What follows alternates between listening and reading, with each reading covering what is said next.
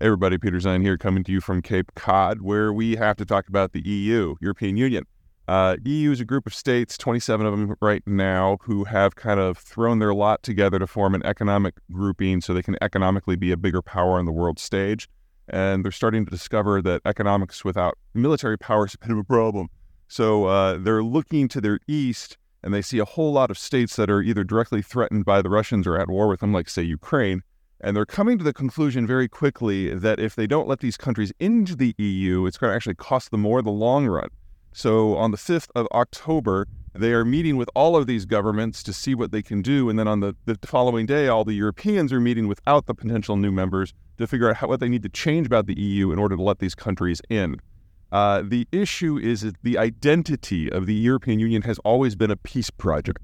In the aftermath of World War II, they tried to create a Europe that was united free and at peace. And it broadly worked, but that environment is now gone and things need to change. So the biggest problems they have, well, there's two big ones. Number one, a lot of these states have weak rule of law and are fairly corrupt. And number two, a lot of them are heavily agrarian. And courtesy of some of the evolutions of the EU early in its development, uh, until very recently, over half of all EU funds were given as agricultural subsidies. That's down to about a third now, but still a huge chunk of the budget. And all of these countries would basically absorb every scrap of cash that the EU would have.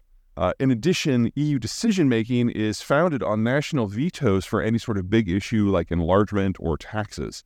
Uh, so, tiny little Greece can veto, for example, Greek bailout terms that they don't like, which has led to the organization kind of being an institutional pygmy when anything real is involved, and they tend to squabble about the most irrelevant things, such as, say, cheese policy. So, if this is going to work, if the EU is going to matter, if the EU is going to survive, a lot of this needs to change. And it's not necessarily the countries that they're looking to admit that need to do most of the changes.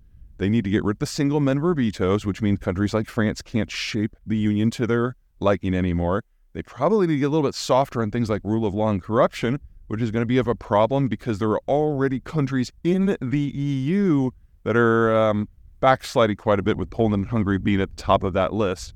And they have to change the financial system so that it's not just all going to relatively non productive uh, farmers or to big conglomerate farmers in places like Ukraine.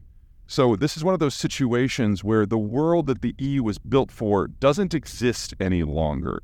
And they've got to decide if the EU can change in order to adapt to that world and shape it on the other side.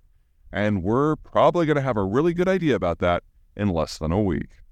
All right, that's it from me. See you guys next time.